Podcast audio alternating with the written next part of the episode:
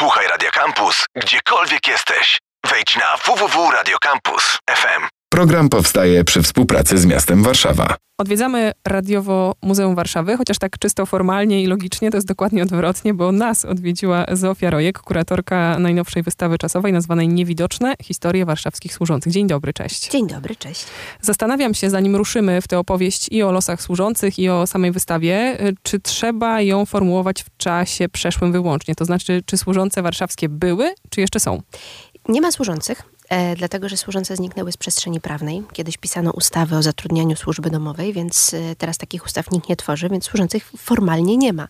Natomiast e, jest cały czas praca domowa, są osoby, które ją wykonują. I zarówno są osoby, które wykonują ją odpłatnie w ramach e, swojej pracy zawodowej, zarobkowej, e, a także osoby, które wykonują ją nieodpłatnie i to jest e, uznawane za po prostu niewidoczną pracę, najczęściej wykonywaną przez kobiety, więc służących jako takich nie ma, natomiast jest cały czas praca domowa i są osoby, które tą pracę domową świadczą lub ją wykonują. Jak to się rozkłada w tym, co widzimy na wystawie? Ile jest tam przeszłości i tych służących ustawowych, znanych z dawnych czasów albo dawnych zapisków, a ile tej współczesnej, niewidocznej pracy kobiet?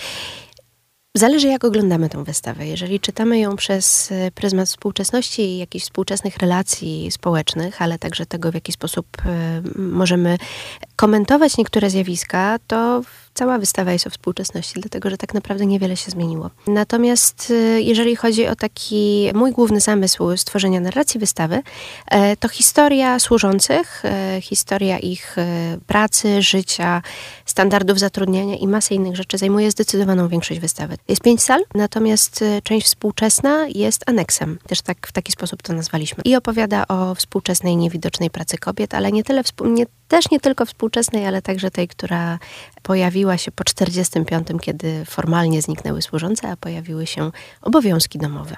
A kiedy one się pojawiają w przestrzeni światowej, wydaje mi się, że od zawsze, ale mm, gdzieś w kontekście wystawy majaczy mi ta granica XIX-XX wiek. Tak, bo to jest y, granica, w której służące pojawiają się w prawie przede wszystkim. E, też w takim prawie, które było w Warszawie przestrzegane.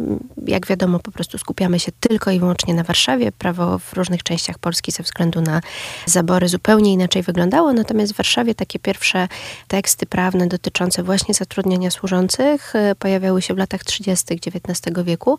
Natomiast narrację zaczynamy od lat 70. XIX wieku z tego względu, e, że właśnie wtedy Warszawa zaczęła się bardzo dynamicznie rozwijać, ludzie, mieszczaństwo zaczęło się bogacić, i zatru zaczęto zatrudniać służbę domową.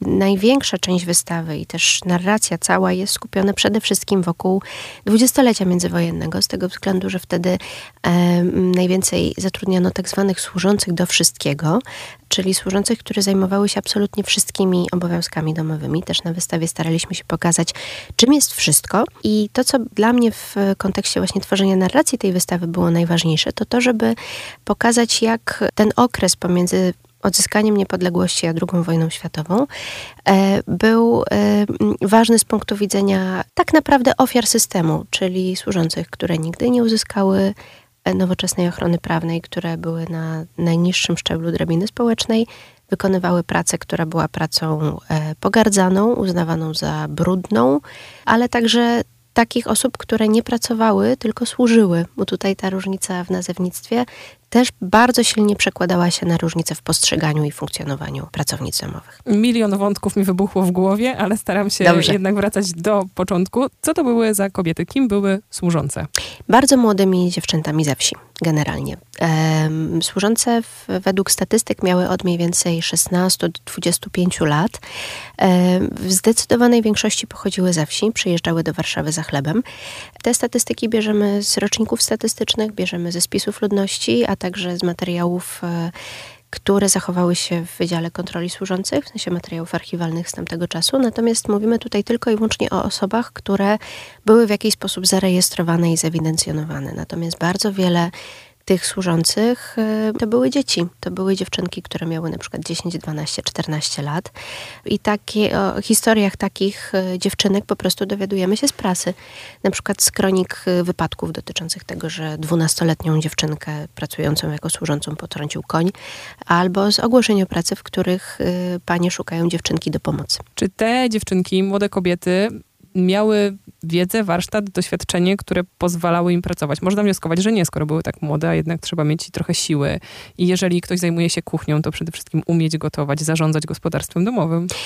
Przede wszystkim e, po prostu nie znały miejskich zwyczajów i nie, nie znały miejskiej kultury. Pochodziły z zupełnie innej klasy społecznej, więc e, często też mówiły na przykład e, gwarą albo językami regionalnymi i bardzo trudno było im się odnaleźć w Warszawie. I to proces stawania się służącą to była bardzo długa i żmudna praca samej osoby zatrudnionej w tym charakterze. Natomiast y, służące po prostu najczęściej pierwsza posada była też y, miejscem, w którym uczyły się swojej pracy. Powstała w Warszawie szkoła dla służących imienia świętej Kingi, znajdująca się na ulicy Marszałkowskiej 81. Natomiast nie przetrwała ze względów ekonomicznych, dlatego że czesne w tej szkole y, wynosiło dwukrotność przewidywanej średniej miesięcznej pensji przyszłej służącej. Tak naprawdę nikt nie miał interesu w tym, żeby za taką szkołę płacić, dlatego że panie nie chciały płacić za edukację swojej służącej, no bo po co? A służące tym bardziej po pierwsze nie miały pieniędzy, przyjeżdżały do pracy po to, żeby przetrwać e, i się utrzymać e, i też nie widziały w ogóle sensu dokształcaniu się w, w pracy, która była tak niskopłatna. Więc e, tutaj akurat kwestia związana właśnie z tym, w jaki sposób różnice klasowe i różnice kulturowe się objawiały, też jest bardzo silnie widoczna na wystawie, dlatego że służące, jako że praktycznie zaczynając swoją pracę nie umiały nic i musiały się tej pracy uczyć, no to były bardzo źle traktowane przez swoje pracodawczynie. Które też musiały się nauczyć takiego zarządzania i korzystania z tego, mówiąc już najgorzej, jak się da zasobu, jakim jest, ta, jest to wsparcie w organizacji to, gospodarstwa domowego. To prawda, to bardzo złe określenie, ale rzeczywiście y, no, musiały też się nauczyć zarządzania domem i zarządzania służącymi albo służącą.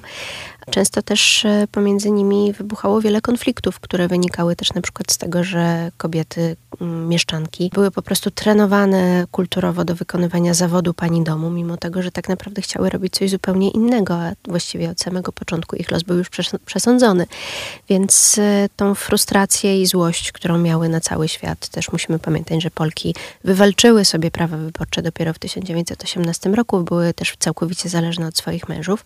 Więc w tym wcześniejszym okresie, na początku XX wieku, myślę, że całą frustrację, jaką miały, przelewały właśnie na służące, a ta frustracja wynikała z tego, że praktycznie nie miały żadnego ruchu w swoim życiu. Z Zofią Rojek przybliżamy historię warszawskich służących. To z okazji nowej wystawy czasowej w Muzeum Warszawy nazwanej Niewidoczne historie warszawskich służących. Kiedy się y, kończyła praca, czy taka posługa służącej warszawskiej. To będzie bardzo szybki przeskok od tego, o czym mówiłaś kilka minut temu, czyli jak się zaczynała. Potem wydarzało się pewnie dużo rzeczy i upływało mnóstwo lat, ale kiedy się kończyła? Zazwyczaj służące kończyły swoją pracę przed trzydziestką. E, jeżeli udawało im się w tamtym czasie poznać przyszłego partnera i założyć własną rodzinę, no to wtedy po prostu e, porzucały zawód, nie pracowały już jako e, opiekunki domu i pracownice domowe u kogoś innego, tylko zaczynały prowadzić własne gospodarstwo. Natomiast no, zdarzały się oczywiście przypadki służących, które pracowały do śmierci i przez wiele, wiele lat służyły u różnych rodzin. Doświadczenie nie było atutem, niestety. Atutem była zwinność, szybkość i odporność na bardzo ciężką fizyczną pracę, ponieważ praca służącej wymagała ogromnej krzepy. Sprzęty domowe, których używano, były bardzo ciężkie i bardzo nieskomplikowane, przez co po prostu ich obsługa była wymagała użycia ogromnej siły. E, z takich najcięższych przedmiotów, które mamy na wystawie, które były na co dzień używane przez służące, to jest węglarka, e, którą wypożyczyliśmy z Muzeum Śląskiego w Katowicach. Węglarka jest przedmiotem do przenoszenia węgla i jest po prostu bardzo ciężką, żeliwną, brytwanną albo wanienką, nie wiem, można to porównać do takiego, takiego przedmiotu, natomiast jest niezwykle ciężka sama w sobie. Noszenie węgla na, na przykład na wyższe piętra było nieprawdopodobnie trudną pracą. Mamy też froterkę, czyli taki specjalny przyrząd do polerowania parkietu. Froterowanie podłogi porównywano do biegania w wodzie, które jak każdy, kto kiedyś tego próbował, wie, że jest niezwykle, niezwykle trudne i bardzo wymagające. Natomiast samo przestawianie garnków chociażby, które ważyły naprawdę bardzo dużo i przygotowywanie posiłków wymagało ogromnej siły. Więc y, najchętniej właśnie zatrudniano młode osoby z tego względu, że one po prostu uznawano je za takie, które tej siły mają najwięcej. Ale też trzeba pamiętać o tym, że służące były niedożywione. E, niedospane. Spały, spały w kuchni. Spały w kuchni najczęściej, albo w luksusowych domach miały do dyspozycji służbówki. To na MDM-ie widać chyba, prawda? Na MDM-ie w latach, pod koniec lat 40., na początku lat 50. budowano służbówki, właśnie tak. To jest e, nieprawdopodobne, bo zmienił się system, natomiast nie zmieniły się pewne ograniczenia w e, myśleniu o pracy domowej. No ale o tym też na wystawie jest trochę informacji. Natomiast tak my prezentujemy z, plan domu w Rembertowie pod Warszawą. Takiej naprawdę bardzo pięknej, modernistycznej willi, w której znajduje się służbówka. Ale na planie widzimy, jakie ma wymiary. 2,20 na 1,45 m. Myślę, że wiele osób y, mających podwójne łóżko ma właśnie dokładnie takie łóżko, bo to jest chyba bardzo standardowy rozmiar na dwuosobowe łóżko. Y, natomiast to był cały pokój, w którym musiał się zmieścić cały dobytek służących. Ale też myślałam, no co one tam sobie przywoziły, co one tam mają. Pewnie niewiele sztuk odzieży, bo pracowały też w fartuszkach, które widzimy na wystawie. Chciałam jeszcze wracać do tego planu dnia, e, kiedy mówiłaś o poszukiwaniu partnera, że tego wolnego czasu nie było zbyt wiele, ale szybko przeskakuję, żebyśmy mhm. zdążyły może powiedzieć o tym właśnie, jak zmieniało się to podejście do służby, również w kontekście prawnym, bo można uznać już samo wydzielenie służbówki za jakiś taki krok do przodu, ale może w końcu tym kobietom przydarzy się coś dobrego, ktoś o nie zadba w jakimś przepisem prawnym. Zadbały same o siebie. E, I to jest pocieszające. Tak, dlatego że służące były pozbawione jakiejkolwiek ochrony prawnej.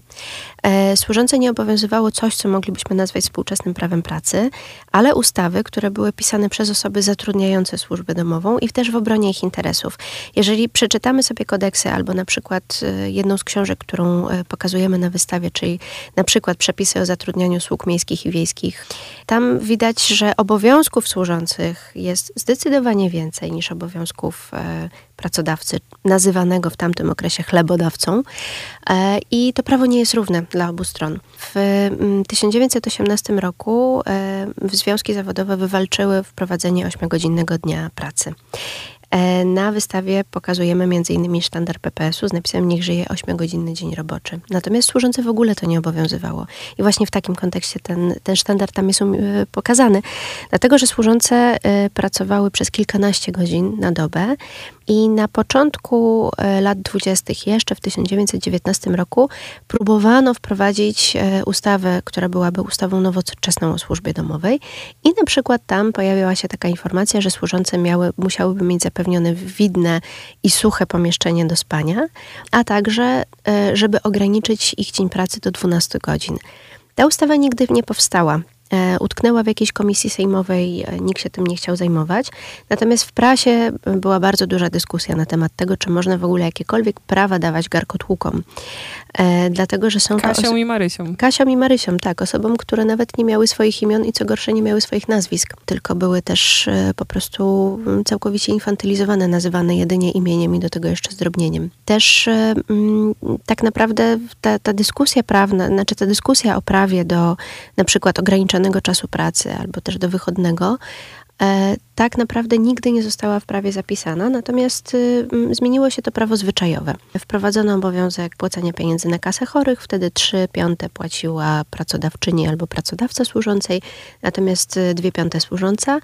E, I na początku lat 30., czyli 1 kwietnia 1930 roku, zlikwidowano książeczki służbowe w Warszawie, które były ogromnym narzędziem opresji i kontroli, e, wykorzystywanym przez pracodawczynię do, do terroryzowania służących bardzo często niestety. E, natomiast e, służące też e, poprzez aktywność swoją i aktywność publicystów dotyczących właśnie przyznania praw służącym wprowadzono zwyczajowo na przykład tygodniowy urlop po, po roku pracy. I tutaj chciałabym nadmienić, że urzędnik miał prawo do nieprzerwanego dwumiesięcznego urlopu po roku pracy, a po pół roku pracy do miesięcznego urlopu. To ja z kolei cały czas słuchając tych historii staram się odnaleźć jakieś takie ludzkie odruchy, które mogły służyć poprawie i czasami na wystawie też, ale można się natknąć na takie publikacje, które na przykład mogły pomóc w ustalaniu tych relacji między panią domu a służbą, jakieś artykuły w bluszczu, które mówią o tym, y, jak postępować, jak się dogadywać, jak dzielić obowiązki. Jakąś taką, no widzę taki promyk nadziei, może prawnie nieskutecznie, ale przynajmniej w takim kontekście domowym, rodzinnym, obyczajowym ktoś próbował. Próbował, ale robił to też z pozycji klasowej wyższości, dlatego że służące traktowano bardzo y, paternalistycznie. I na przykład w tych tekstach, które przedrukowujemy na wystawie, ich tam jest y, kilka i to jest tylko ułamek z tego, co udało mi się znaleźć, e, pojawia się takie przeświadczenie, że przecież te służące są takie głupie i tylko i wyłącznie pod okiem dobrej pani domu mogą się ucywilizować i że naszym zadaniem jest robienie wszystkiego, żeby one wreszcie y, wyszły na ludzi, i na przykład bardzo często pojawiały się takie informacje dotyczące tego, że to pani właśnie powinna mówić służącej, w jaki sposób należałoby się zachować, albo może też. E, na przykład y, ułatwiać jej w y, poszukiwaniu odpowiedniego partnera, że pani miałaby być taką przewodniczką w życiu służącej. To są rzeczy, które jednak, oczywiście rozumiem intencje i, y, i jak najbardziej są one słuszne, natomiast mimo wszystko to było bardzo paternalistyczne.